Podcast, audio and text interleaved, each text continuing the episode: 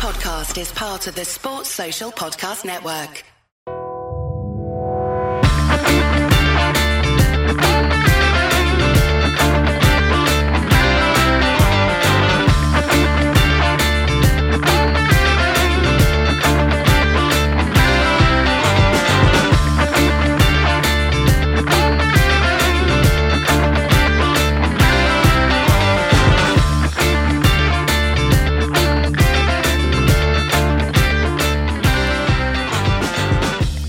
The Walk Pod. Good to have you all along with us. I'm joined by my co-host Ian.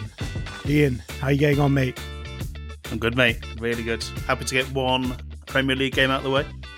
Um, not a positive result, but I'm happy to get out of the way. Made our debut now. You say it's not a positive result. We'll pick up that later, but there are positives to be held within that result. And Matt, producer Matt, is with us tonight as well. How are you getting on, producer Matt? Yeah, I'm doing doing really well, thanks, Ollie. Had a lovely weekend down in Brighton, watching the game, hanging out with some friends down there. Uh, I definitely felt all right after the game. Didn't feel like a four-one thrashing, but you know there were definitely positives that we could take out of it. Yeah, for sure. Well, let's jump straight in and have a look back at the Brighton game, as well as the other news around Kenilworth Road this past week in our news segments. I heard it through Rowan's Grapevine.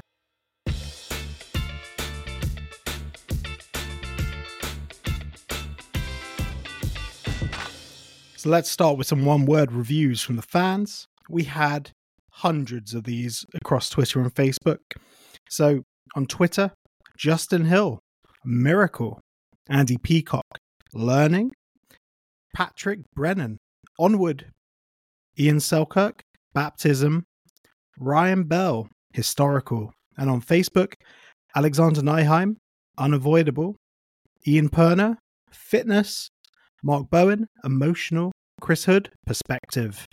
And an overwhelming amount of people across Facebook and Twitter have simply said proud. So, Ian, which of those words stick out for you? I think the latter of all of those. I think it's it's proud um, to dial that down. I, think obviously it's it's not the result we wanted, but going into the game, I felt like I just didn't want us to feel lost, and we didn't. Um, we put in you know a positive performance for large parts and in large spells of the game. Um, and there was a lot of good debuts there as well for us. It's, but but even beyond the game, it's just proud for for us to make our debut in the Premier League. Um, it's something I I never thought would ever happen, um, and it has. So how can you you be anything but proud from that? Yeah, you're right. It's it's mad to think that we are in the Premier League. Well, for for me, baptism kind of jumps out, and that was actually the theme of the article that I wrote for the BBC, whereby it was a baptism because it was a baptism of fire. Luton Town got punished, and the levels between the Championship and the Premier League were shown there, in my opinion, anyway. Because if you aren't on it for 90 minutes plus the stoppage time, you will get punished. And the the talking points of the Brighton game, we we looked at it in the post match space, and we we digested it mostly. But just to stay upbeat and run through the statistics for the game, we managed nine shots, eight in the box. Morris is up and running, which is a big positive. We maintained a 72% passing accuracy, 87 passes completed in our own half, 81 completed in their half. We won 71% of our tackles, and that's nine tackles. In addition to that, nine interceptions, five blocks, 27 clearances. Defensively, we were all right until we lost concentration. Um, but Ian, what were your thoughts on that? Like a couple of days on. Yeah, um, I said it in the space. Um, you know, there were some encouraging signs there, and I think the stats show that. Uh, I would, I would possibly say lost concentration is slightly unfair. I think just the the the mental tiredness and the tiredness from actually competing in the game probably got the better of us. But I think that's you know a learning process. You've got to it is a completely different league, and you've got to learn to manage the game in a different manner. And I think that will come. I don't think I'm concerned about that. And I think once that comes, the tightness of the games then become, you know, a lot tighter than than it was on Saturday. I think for me, I went away from the game and I felt, you know, okay, there's glaringly some obvious spaces for improvement in certain areas and in the game management, but it's nothing that we can't fix within the realms of our, our possibilities and our, and our budget and people that we're potentially going to bring in.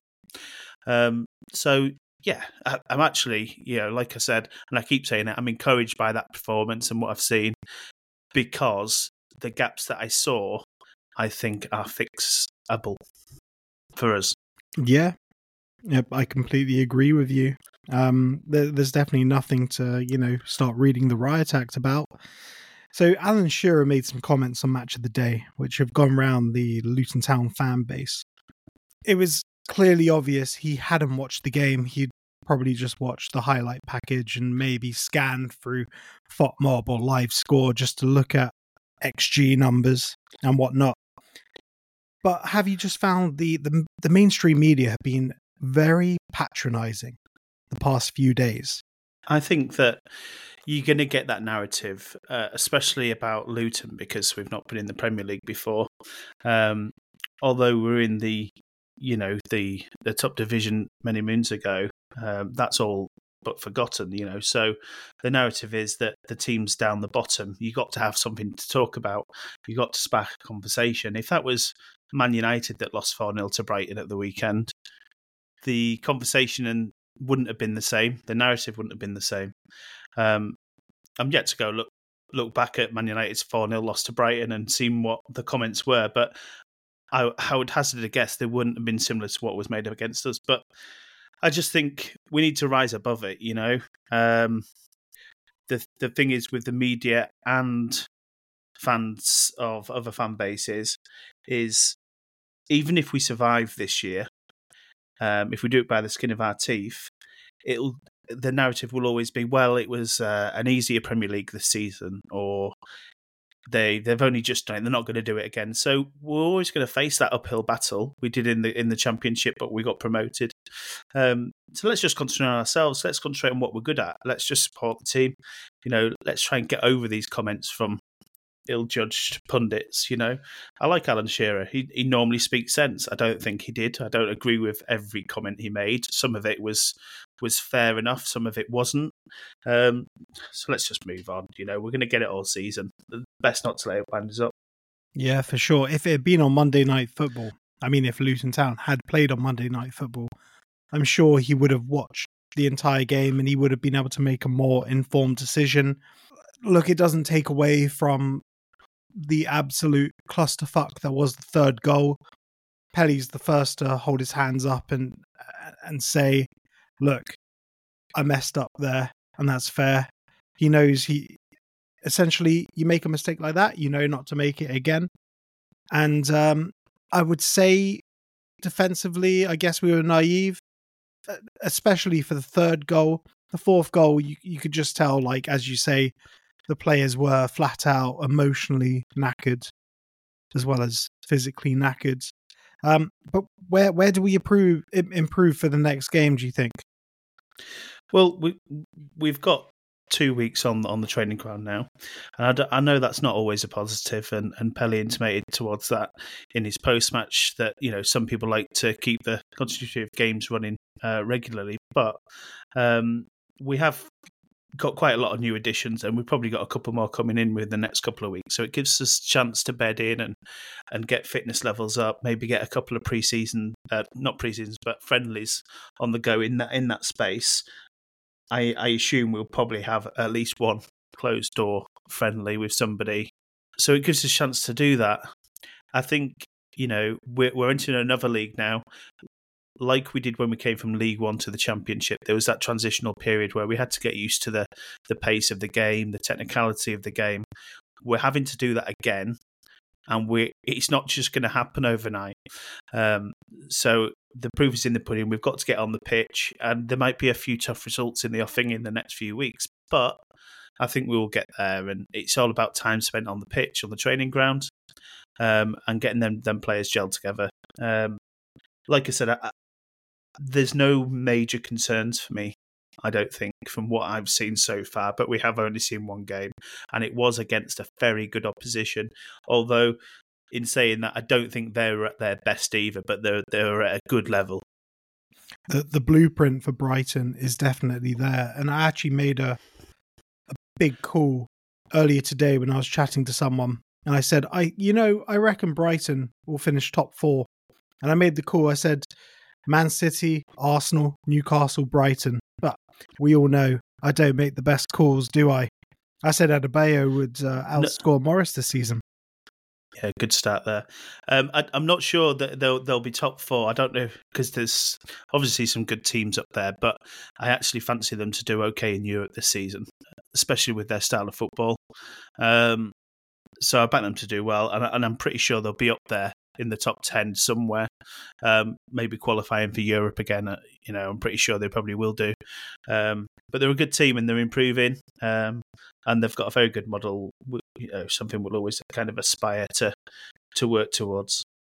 Yeah, one hundred percent. Uh, I mentioned that in the BBC article as well. Tony Bloom just has it completely sorted. He he knows exactly what he's doing off the pitch. And on the pitch, Roberto De Zerbi is ticking all the right boxes. Um, in in a way, I think it's a positive that one of our relegation rivals, someone else that's also on zero points, um, that that's who we're up against next game, and they um, they they've also well because they're playing us, their game's postponed, so it, it helps that we're going to have someone else there that's 100% going to be on zero points when, when we play in game week three. Uh, but moving on to transfer news, we've been linked to Zak Vyner of Bristol City, according to Bristol Live, and our name has been mentioned along with Glasgow Rangers and Southampton. Um, do you think he could step up to the Premier League? Because we do need a centre back. I do, and I actually think he's uh, a similar player to Lockyer in a way, not um, defensively in the air, but the the way he breaks out from defence into midfield and, and carries the ball a little bit. Something we liked with Naismith. Um, Lockyer does it a bit, but Vyner seems to like to carry it again into that final third a little bit more. He's got a little bit more quality um, once he carries it further up the pitch, which is great. He'll spray it out wide and then, you know, get chances created that way. I think he'd be a really good addition, actually. Um, whether he's available to us or not, I don't know. Um, whether he's actually on our radar or not, um, the proof's going to be in the next next week or so. But I actually think he'd be a really good addition. Uh, I don't buy into this nonsense that oh, it has to be a, a Premier League ready player. You know, sometimes that's just not our, our model. Uh, you look at Brown at the weekend when he came on; he looked like he played in that divi- division for for a while. You know, um, it's all about getting the right players in for the longevity of our football club, not just for one season, but Premier ready level player, because he might be one that then goes next season if we do get relegated. So it's all about getting the right balance to our squad. I think he'll add that to that that right centre back role for us. Um, I think it'd be a good addition. Yeah. What about you? Yeah. Well, I, I agree with you. Um, but by all accounts, Zak Vyner's had a a good two seasons with Bristol City. He can step out with the ball. And from the last game against Brighton, it was very apparent that Mads Andersen, although he's a good player, he is most definitely not a right centre back because it did leave Isak isolated against Mitoma and Estupiñán for pretty much the majority of the game while while he was still on the pitch. It did. Uh, I don't know if I'm of the ethos that he, he, he can't play at right centre back. I, I don't think he had a particularly strong game. I think it's one role that he'll probably grow into. Um, is he 100% ready for it right now? It's not looking that way, but just got to give him some time and some faith, you know. Um, is he being thrown into deep end now because we're light? Yes, probably. Um, was he expected to be a starter? I don't know. Um, but I think he will get there. He's got all the attributes to do that, and he'll work hard to be able to get there. So I, am not going to write him off at right centre back just yet, but you know there was work to be done. Certainly, he was definitely one of the holes for us. Oh, for sure. But you, you could tell Brighton were just sort of targeting that area, maybe because Mitoma is their, their star player. Um, and Estupiñán is also a, a, very good player. That's probably where most of their attacks were coming from in general. Um, I know Mitoma yeah, bags um, a lot of points in fantasy. it was it was quite brutal, uh, and Kabore had a had his job cut out for him. Yeah, let's not forget as well. You know, there were, he was going up against some top quality players, and you know we, we won't play many better teams. And I've said it before than Brighton this year. Um, it was a tough start. Um, like you said, it was a baptism, baptism of fire. Um, not just for Luton, but for Mads as well. You know, he's coming up from playing League One last year, so you know he there's going to be some adjustments period. There will be some mistakes. He will need to get up to speed, but um, I'm confident that he will, but we do need some more recruitments in that area for me. Yeah, but regardless of whether that's Zak Vyner or any other right centre back, it's it's unlikely they're going to be coming in straight for the Chelsea game. That they, would probably need a few weeks to bed in. Well, it depends on on who that's going to be. Um, we didn't necessarily think that Brown was going to come in and, and have some minutes he he could potentially, you know, Kaminski did as well. I know he's had some time at, at Blackburn, but it depends who it is, whether he's been playing regularly or not. All depends. Vyner has been, hasn't he? I think he had a good game on Saturday as well, by all accounts. So um, he might be ready to step up. Who knows? Yeah. Well, you mentioned Kaminski, and uh, potentially we got a number two coming in through the door. Um, Birmingham were unable to seal a replacement for John Ruddy, so Tim Krul, who we've also been tracking for a while, the 35 year old had a medical with Luton Town, and it looks like we've got our hands on a second choice keeper. Are you happy with that? Yeah, I think either of uh, of him or Ruddy would have been half decent. I think it's it creates a good, strong goalkeepers union. I said so on Twitter that you know there's a lot of Premier League experience there. I think he's had is it 200 appearances or something like that. Um, so he's a he's a he's a strong asset to the goalkeepers union. I think he will be coming in as number two. I would assume. You know, Kaminski has had a, a strong start. I think he he just adds that little bit of um, ex- Premier League experience to Kaminski and being in that environment, and also obviously is a is a good reserve goalkeeper for us. So um, in in case Kaminski's down or he's injured or you know he's not playing too well, so and he can save yeah, more on that so on on that strong handy. start that you mentioned for Kaminski. It was interesting to look at the numbers. Um, so Kaminski made eight saves, and the goals they were pretty much impossible to save. So you had the penalty that um, a penalty has an xG of 0.70, meaning uh, out of 1,000 penalties, 700 will be scored. And Kaminski got fingertips on that. And then for the remaining goals, they had obscene XGs. So um, Simon Adingra's goal, 0.77 XG. Evan Ferguson's goal, 0.90 XG. And Solly March's header, 0.86. So they pretty much, all of Brighton's XG was carved out from those four goals. So we did exceedingly well to pen them back. Just just going back to Brighton for a second, but we we're going to move on from Brighton now. I, I assure you, it just goes to show how solid Kaminski was, and I, I do think Krul will be a good second choice. Um, he, he has got an abundance of Premier League experience. Sure, he hasn't been playing for Norwich too much this season. 16 games last season. He's very experienced. Interestingly, he's on the he's 15th place on the all-time save list in the Premier League with 691 saves. He's also 8th on the all-time most goals conceded list. He's tied 8th with Jordan Pickford. Uh, he's conceded 371 goals. So that's a lot of experience and he's played with Norwich who are who for the most part have been a relegation threatened side so he can bring that experience with him as well. It, it's just good to have as much Premier League experience as you can around the place, in my opinion. And hopefully, we see him brought in soon, and the club are making moves and bringing in people so we can get everyone bedded in as soon as possible, in my opinion. No, hundred um, percent.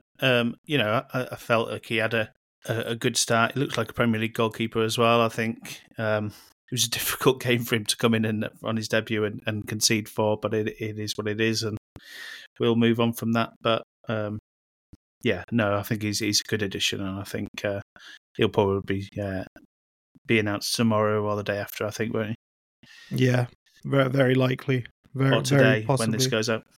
Yeah, if you're listening to this, um, expect uh, Tim Krul to be announced imminently. We've also been linked to Cameron Archer of Aston Villa, and allegedly we are one of two Premier League clubs in for him, alongside Sheffield United.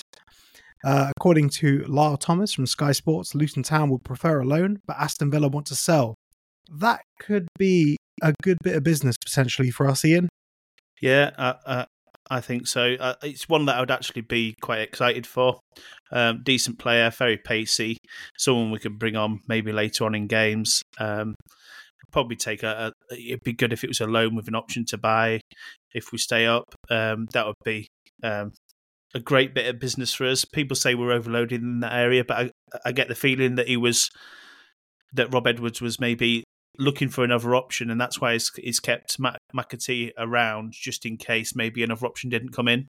And I think if if Archer was to come in or someone different, then that would then pave a way for McAtee to go out on a loan. But I think yeah, it brings something slightly different. Um, it gives us some much needed pace in attack um, towards the end of games, and he can score as well. You know, he scored nine in twenty games for Borough last season. Um, that's a good return. You know, it's more than Adebayo scored for us in the whole of last season. So, um, yeah, it would be a good addition. Yeah, well, you said he'd but be an I'm option off the bench. Would, yeah, up the off the bench. Yeah, I don't think he, Re- he, you, he comes honestly, in and replaces Adebayo.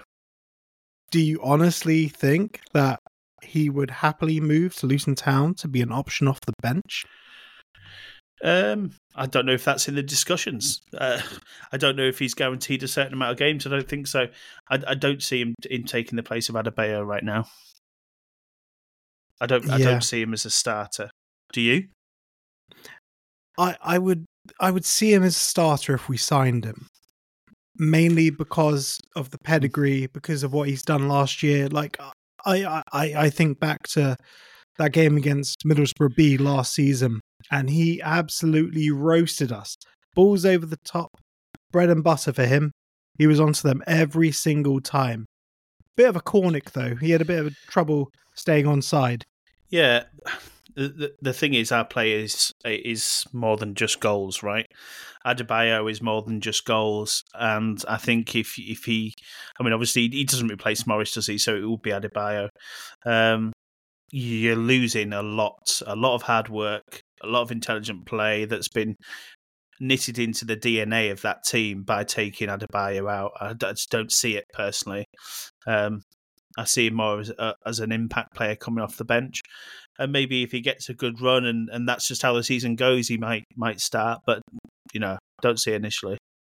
Yeah, well, it's definitely one to look out for. I imagine Sheffield United will probably beat us to the punch because they're quite desperate for signings. They've lost quite a few important players. Although they did bring in Gustavo Hamer, which is a good one, but sure, bring in one of the better championship players into your Premier League team. It's not a, a guarantee for survival or success. Um, so I, I, get the feeling that Sheffield United will push quite hard to sign Cameron Archer, and, and fair play to them if they do that. I imagine we are as well because it's just so important to get the quality in. And I don't mind being stacked up top because it just gives us even more options. And we need the options.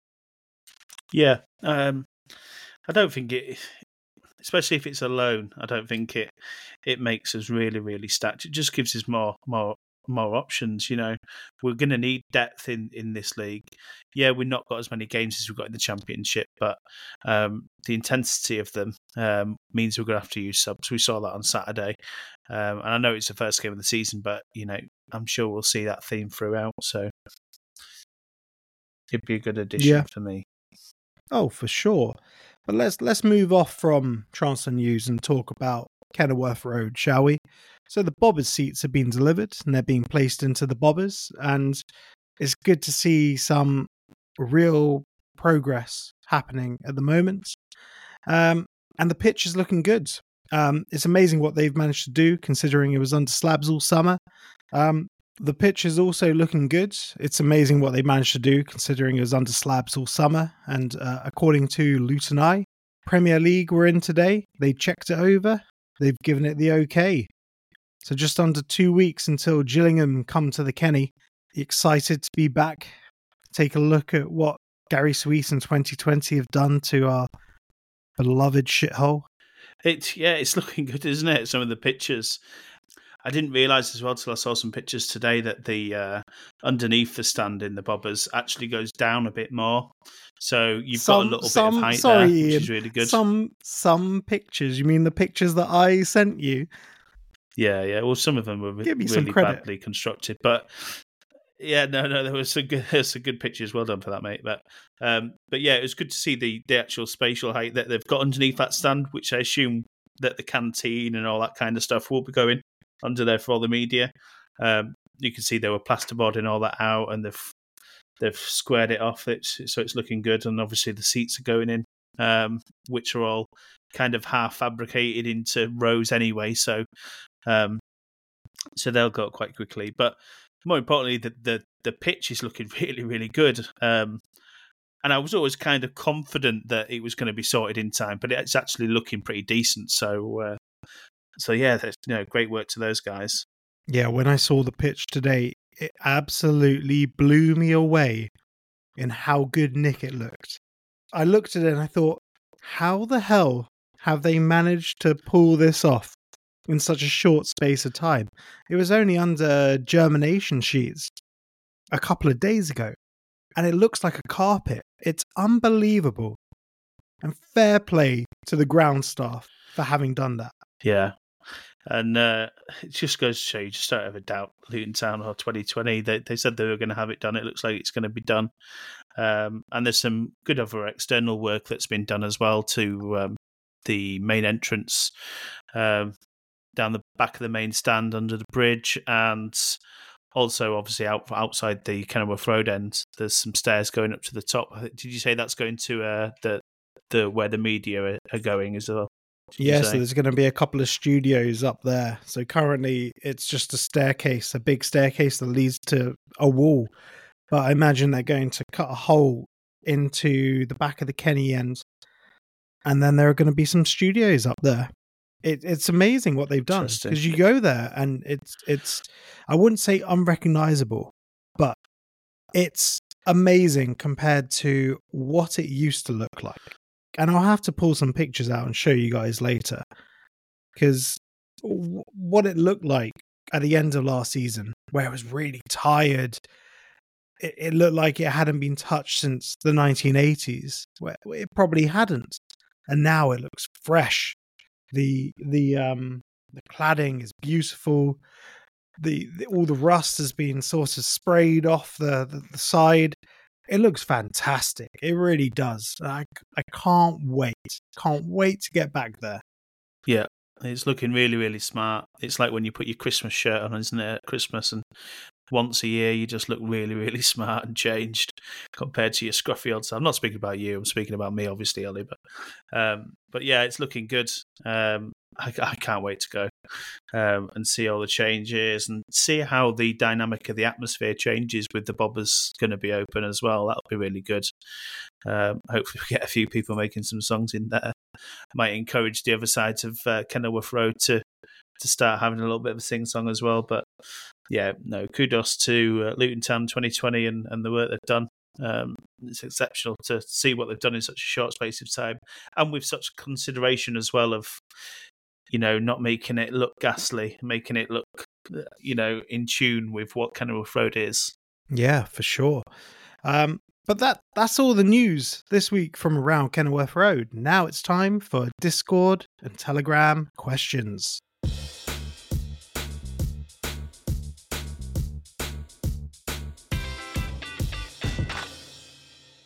Yeah, cheers, Ollie. Uh, we've had some actually really good questions that have come in, so we're pretty excited about this bit. and also interested to hear what you guys think.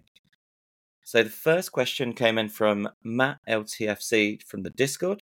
He said, What role does Barkley fill within the side? What proportion of his game time will come from starts versus impact sub appearances? And does a midfield containing Barkley and Chong as two of three leave us vulnerable? Ollie, over to you. That is an interesting one because you'd think Barkley hasn't got the legs to do the running that Pelly or Clark would offer, and Chong just um, it feels like he's still working his way up to fitness. Um, in my mind, we are working towards a Barkley, Chong, and Nakamba midfield three. I have no idea how Rob Edwards is going to work it out. I imagine Chong and Nakamba are going to be sitting back. Barkley's just going to be ahead, sort of linking it to the strikers. But potentially, it could leave us vulnerable. It depends how much work Barkley wants to put in, because essentially we we have no no passengers in our team. Barkley's going to be expected to put a shift in, just like the other ten players. Ian, how about you?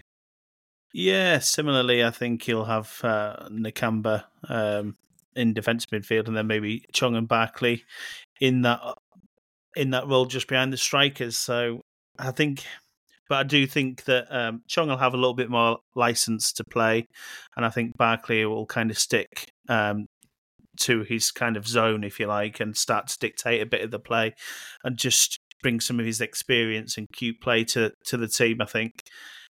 Yeah, has his legs gone? I don't know. He's 28. He's had a few injuries and a few little niggles and bits and pieces. Is that going to be a factor? I'm not sure it will. I think he, you know, he hasn't played loads of football over the last couple of years, so that might have helped him. Um, let's just see. I think he'll be slowly integrated. I think though, um, he certainly. I, I, can't see him at Chelsea. I think. Uh, I think it'll be Gillingham. He might be on the bench against Chelsea, um, but I do think you know we'll see him maybe in the behind closed doors friendly if there's one, and Gillingham. But yeah, I think he'll will, he'll be used in more of a uh, more central role where he can kind of dictate the play and not be as free with his play and try and spank a few goals in as well. Yeah, building on that, Ian, I, I, think it's it was Arsene Wenger that when he had um, Glenn Hoddle at Monaco, and he said to Glenn Hoddle, "Why are you coming back into our half? Like, I want you staying in their half, and we will defend for you and we will get the ball to you, and then you make stuff happen in their half. In my mind, as you were talking, I, sort of felt potentially that that is what the, the the role that Ross Barkley could play for us. I think that that would be the most intelligent thing for us to do. By all means, I don't think his legs have gone, but I don't think he's going to be as sprightly as the rest. So I think we've just got to lean on his experience a little bit, try and allow him to keep the structure in the midfield while you know Chong and Kabore can link up on that side and Giles. I just think that that's just how it's going to work um, as and when he's integrated. Um, and he's clever at that. He's cute. He can he can he can spray a ball for you know 50 yards and it go directly to the player's chest or whatever. He's good at that. He did that at Chelsea. Um, he did that at Everton. You know all the time, but he was doing it at Chelsea only a year and a half ago. So um, I think he can do that for us too. Okay, next question is from Sam on the Discord. He said, Thoughts on our centre back options? Do we think Bell can start a season at left centre back? He said, Personally, I'd prefer Osho there, even if he is right footed. Ian. Uh, Bell, Bell starts there all the time for me. I don't think.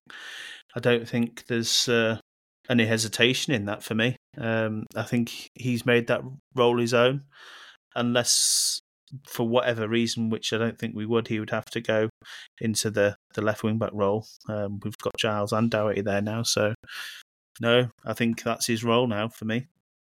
And you, Ollie? I agree. Um, people might be hitting the panic button about Bell because of that first goal against Brighton, but at the end of the day, that ball from Mitoma was inch perfect. He put it on Solly March's head. He barely had to jump lift had the perfect amount of lift just to go over Amari Bell's head, even when Amari was jumping. I, I have no issues with Amari Bell at left centre back. He he's phenomenal there. Sure, it's the Premier League. He might get found out, but I'd much rather have a left footer there. Next question is from Lewis on the Telegram. He said, Clearly, we need to bring in another centre back. In his opinion, a first choice. Who would you bring in? Can it be a loan or a free agent or a perm signing? Assuming the fee would be in the region of 5.5 max based on the other signings. Ollie. Um, I'd love for us to bring in Japhet Tanganga. Right footed. He's got pace. He's athletic. He's played Premier League football before. And allegedly, he's been told that he can leave Tottenham. I think it's almost too perfect, to be honest. Yeah, he would be a good option. But I also think Zak Vyner would be, you know, a good option as well. Um, I think he suits us athletically. I think he ticks most of the boxes of what we need now in terms of that right centre back. Um, he also, you know, he he likes to take the ball out. He can leave that little bit of pressure. Um, he has no problem in going past one or two defenders, uh, one or one or two midfielders. Um, so for me, actually, I think he would be a really good option. Um, that's kind of who who I'm pinning my hopes on at the moment. Okay, the next question was from Liz on the Telegram, and she said, "Who do you think might start losing minutes through not being at Premiership level? For example, with a heavy heart, does Pelly fall into that category?" Ian. Uh, I hate to say it, you're probably right. Not because he's he's not good enough. Um, I just think I don't know. I think we just need something different sometimes. If anyone's gonna, uh, then it might be him. But most most probably Mads, to be fair. But um, but I do worry for um. I I, I want to see him play every game, but um, I do worry for him, um, especially if uh, Barkley gets up to speed. It seems like a a natural transition to to put him in there if that's the case. But that said, up until the the, the their their third goal, um, for sixty minutes, he was absolutely solid, um, Pelly, and actually he, he seemed to have a little bit more pace than usual. I'm not saying he's exceptionally fast, but his pace was um, considerably better than last season. So he you know, for fast proportions of the game he had. But I do worry about him just because of who we brought in. But um, but in in the long form, probably Mads, I would say, but maybe um, Pelly as well. Yeah, not not too much to add there. It's it's not so much that Pelly isn't up to Premier League level, but you can't you can't keep playing players that we've had from the conference or League Two, mainly because we we brought in all these shiny new things in, in the shape of Barkley, Chong, Nakamba in the middle of the park. It doesn't mean Pelly's not going to play a role this season. Same as Luke Berry, you know, they're still going to get minutes and and Dan Potts as well. I'm sure he when he's back from injury, he he will also have a role to play. But you know, as as the question says, it you know it is with a heavy heart because these people are Luton through and through, and it'd be a big shame to see them missing out on game time. But at the end of the day, they they know that we're in the Premier League and we're here to stay, and they will still play a vital role this season. They will. Okay, next question is from DBDB on Telegram. He said, Whose stock value do you think will increase this season? Do you think any existing or new signings will go up significantly based on what we've seen on the market? Anyone you think we could make big money on versus our spend on them? Ollie. I, I have the feeling that Ryan Giles is going to get absolutely snapped up come the end of the season. His performance from a statistical point of view, the amount of crosses that he puts in, the amount of chances that he creates, someone's going to come knocking. I don't think it's going to be Wolves, although they have that buyback fee in the contract. I don't think it'll be Wolves, but I think someone will come in for him, possibly one of the big six, because a pacey left back that has a wicked left foot and can whip a ball in on the run, they're like gold dust. And I think it's going to be a big, big season for him. We saw that against Brighton. And I feel even when we struggle to perform, I think I feel he's going to be one of the big performers every single season, every single week. Okay, and Ian. Uh, I've said it before. I don't disagree, I don't disagree with Ollie there. I think Giles will have a very good season. His his stock will go up, but in terms of net profit on, on what we bought them, I actually think Tom Lockyer is going to have a another exceptional season, and he will start to get noticed. Um, so I actually think that um, I know he's not a, a sexy signing. He's not a Ryan Giles or anything like that. He's just a centre back. But I just think that he's going to be pivotal for us this season, um, and he'll get noticed, no doubt. Okay, and then a follow up from DBDB. Uh, it was a second question. Do you see us increasing our buy, develop, sell approach, much like Brentford and Brighton? Ollie. Of course, that that is what we're aspiring to be. Gary Sweets has um, has mentioned Tony Bloom to be an inspiration many times, and just look at what he's done. They bought Moises Caicedo for four million. They just sold him for 115. That is genius. And of course, almost every team in the football pyramid wants to replicate Brighton's approach. And in terms of increasing our approach for that, I think that's what we've been trying to do, but we just haven't we haven't found that sweet spot of selling a player at the at the, the peak of their of their um, actual value, their, their the saleable value. But fortunately, because now we have more money to to chuck at salaries and, and contract protection, now we can do that because we have some weight and some some financial weight behind us. So yeah, that, that's 100% what we're going to be doing from now on. I think another great example is probably Mitoma, who I think Brighton picked up for about three million. So I think they're going to see quite a tidy return on that. Uh, Ian, how about you? Yeah, I think it's obviously it's a model that we're we've already kind of based ourselves on. Um, and Brentford, really. I think the the challenging part is going to be is broadening our horizons and going from a pond into you know the big sea and, and going abroad and this you know casting the scouting network a lot further than we are now. We're not just we're not going to make that kind of money or those kind of strides just on british based players or ones that are settled here. Um, and i know it's a it's a it's a it's a tough stride to make because you know we tried it with Sluga and the the player relations and making sure they're settled and it's hard and it's difficult and we haven't really got the structure for that at the moment. Um, so I would imagine that's something that's that's in our mind, um, but it's just how we do it. We've got to do it probably little by little and not just all at once. Um, so it's a it's it's a tough one. It's a tough one, but we, you know, to to start making big strides and making tons of profit like that, I think we need to, you know, not just be British based players, we need to go abroad as well. Great questions as always. Thank you, Matt. We'll see you again later. Um, if you want to get your questions in, just head over to the Walk Telegram or Discord server. But now, let's talk about some of our monthly giveaways from our sponsors.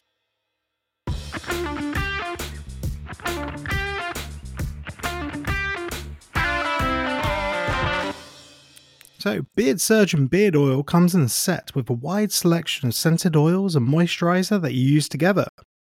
Unlike other beard oil companies, Beard Surgeon use cannabis sativa seed oil as a key ingredient. That supports skin barrier, strengthens your hair follicles, keeps inflammation at bay, and minimizes the breakouts on your skin. It also makes your beard feel and smell excellent. We have a beard oil set to give away this month. Make sure you're following our socials. If not, you can always get 15% off on your purchase of Beard Surgeon oils through their website using the code WALK15. We've also teamed up with Blackstar Amplification as our audio partner.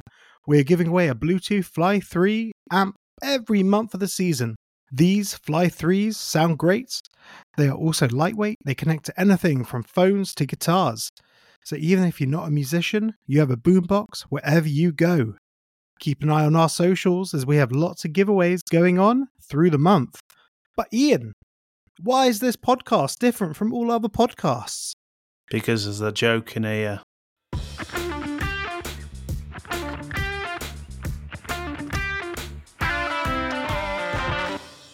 Okay, so I'm going to tell you guys a joke that I heard when I was in Brighton from my uh, favorite Irish uh, Brighton lover.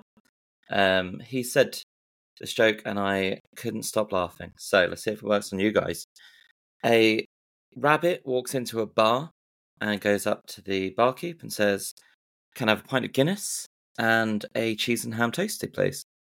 The barkeep, obviously very shocked by what he's seeing, uh, says, uh, y- "Yeah, sure. Let me let me just get that for you." So he pours the pint and serves him the toasty. Uh, this happens for the next few days. So we get to the Friday, and the the bunny comes back in again. he says, "Oh, can I have a pint of Guinness and a ham and cheese toasty, please?" The farm says, "Yeah, sure thing." He pours the pint of Guinness, gives that, gives him the toasty. The next day, on the Saturday, the rabbit's ghost walks in, and the barman says, "Oh my god, what what happened?" And the rabbit says, "I guess that's what I get for mixing my toasties."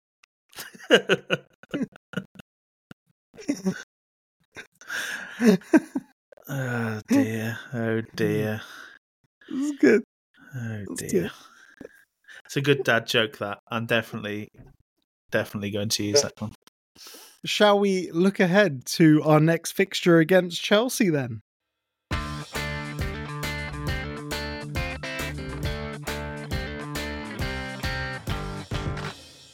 Well, we're two weeks out, so we will have more in this section next week, I would say. But just a quick question to you, Ian. Is it a concern that we won't have the continuity of a Premier League matchup this week? Um, no, I think it's. Uh, I I I, uh, I touched on it earlier. I think obviously it, it can go one or two ways for some players. They they like to have that continuity and, and match days all the time. But I actually think as a whole, it gives the the squad a bit of time to work together again. Um, obviously, we've had some incomings. I think it just gives us time to regroup and spend a bit more time together on the training pitch. So I think overall, the actual bigger picture will be it's a good opportunity for us.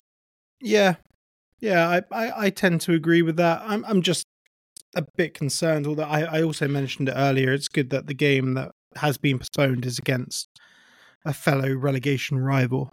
So it sort of takes the onus off us when we're not sat at the bottom of the table with zero points because we'll have company in in um, It's very in Burnley. very assumptive to say that Burnley are one of our relegation rivals.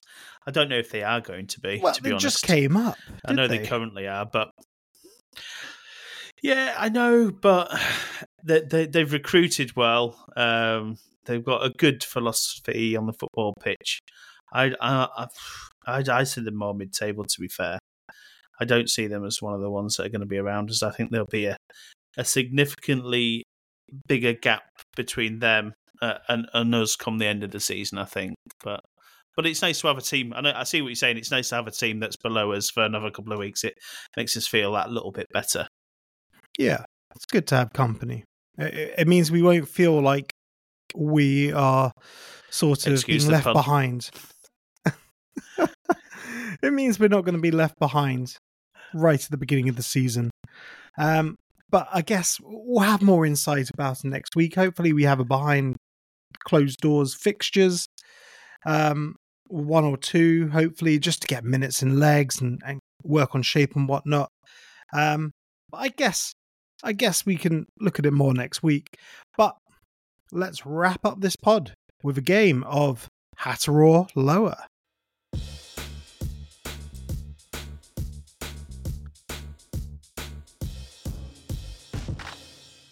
Hatter or Lower is powered by Hatter's Heritage, a website that does the important job of preserving the history of our club. They always need volunteers, so you can check them out or get in touch by Googling Hatter's Heritage. And that's exactly what I've done to get the names and appearance totals for 20 Hatters. And then I asked, who played more, player A or player B? The contender, this week it's producer Matt, then has to guess who's made more appearances for the Hatters and try and get as high up on our leaderboard as possible. And you'll be able to check that out on our website. It's now time to play Hatter or Lower.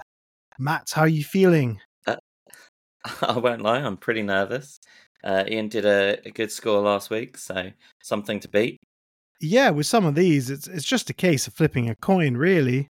But let's go ahead and play Hatter or Lower. So, Matt, who played more, Jake Howells or Keith Keane? I'm going to be. I'm going to play my game slightly different to Ian. I'm going to not think about it quite as much as he did. I'm going to say Keith Keane.